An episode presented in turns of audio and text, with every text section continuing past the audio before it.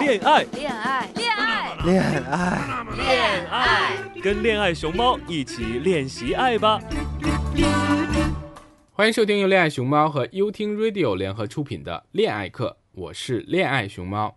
优衣库视频事件终于画上了句号，两个九零后的年轻人的激情点燃了整个网络。不管是阴谋还是阳谋，或是阴差阳错，总之事情进展到现在，没有一个赢家。今天我们就来聊聊两个人的激情到底不合适在哪里了。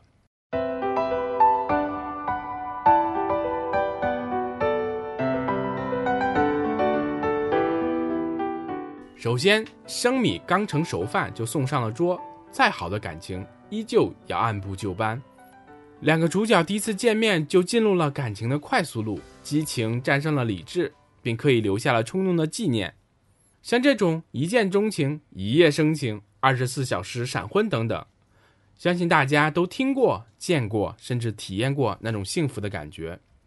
感情的甜蜜期就如同激情中体验到的快感，是短暂的。因为快感是感官刺激，这个快感可以有刹那间的爽，结束之后却往往会产生落寞和空虚的感觉，空虚又会变成无法弥补的黑洞。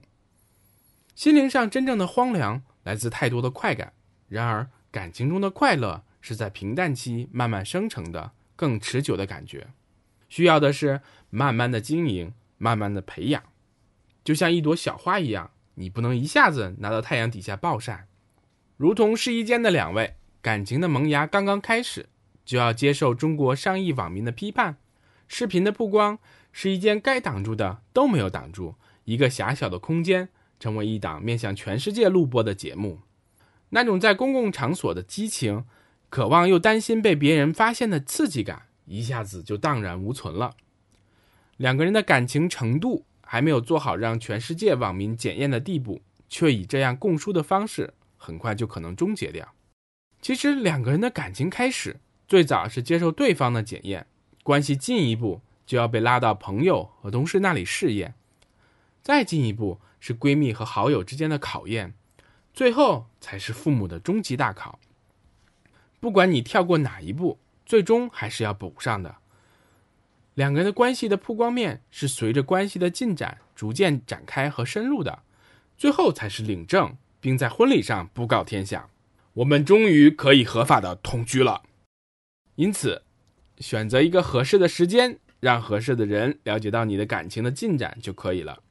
切记不要冒傻气，过早宣布自己的领地哦，因为坐稳江山，合法上岗才是最重要的。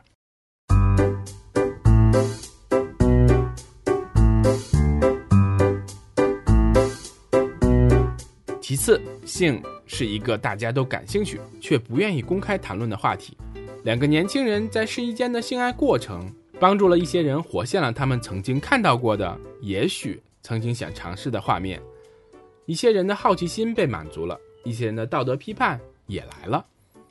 这样做对吗？我们真的可以这么开放吗？社会道德准则告诉我们这是不行的呀，这样是很丢脸的。我们必须承认，性爱视频的制作和散播是不合法的，有损道德风尚的。放下道德的批判，我们来看一下这背后性和性教育。性是人先天有的，是人类繁衍的重要能力。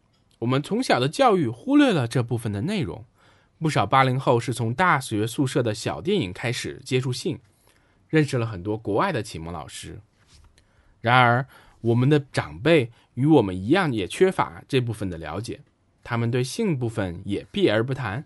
很多人认为性与羞耻感是紧密相连的，因此谈性色变。面对社会的道德批判，我们曾经面对婚前性行为、婚前同居、先孕后婚等等现象也是不能接受的，后来也被渐渐西化了。任何一个事物都是多面的，性除了道德约束部分以外，我们还需要看到。更多积极的意义。人类通过性的部分实现了优胜劣汰，并且创造了新的生命。早期的性教育也可以帮助孩子更好的认识身体，接纳自己的不同。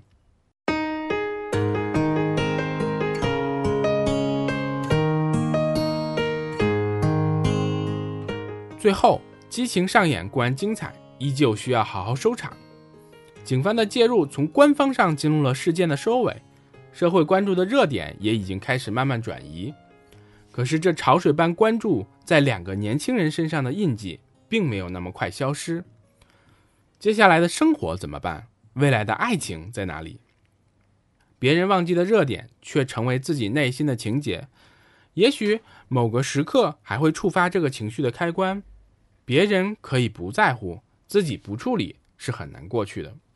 我们从小到大接受的教育是培养符合社会要求的社会人，或者说学习如何做个好人。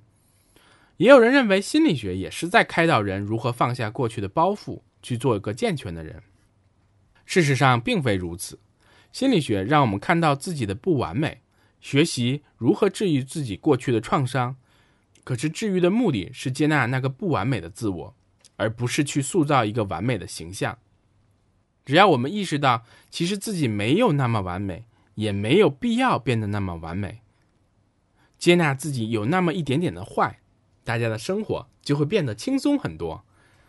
在此，衷心祝福两位年轻人对待感情，且行且珍惜。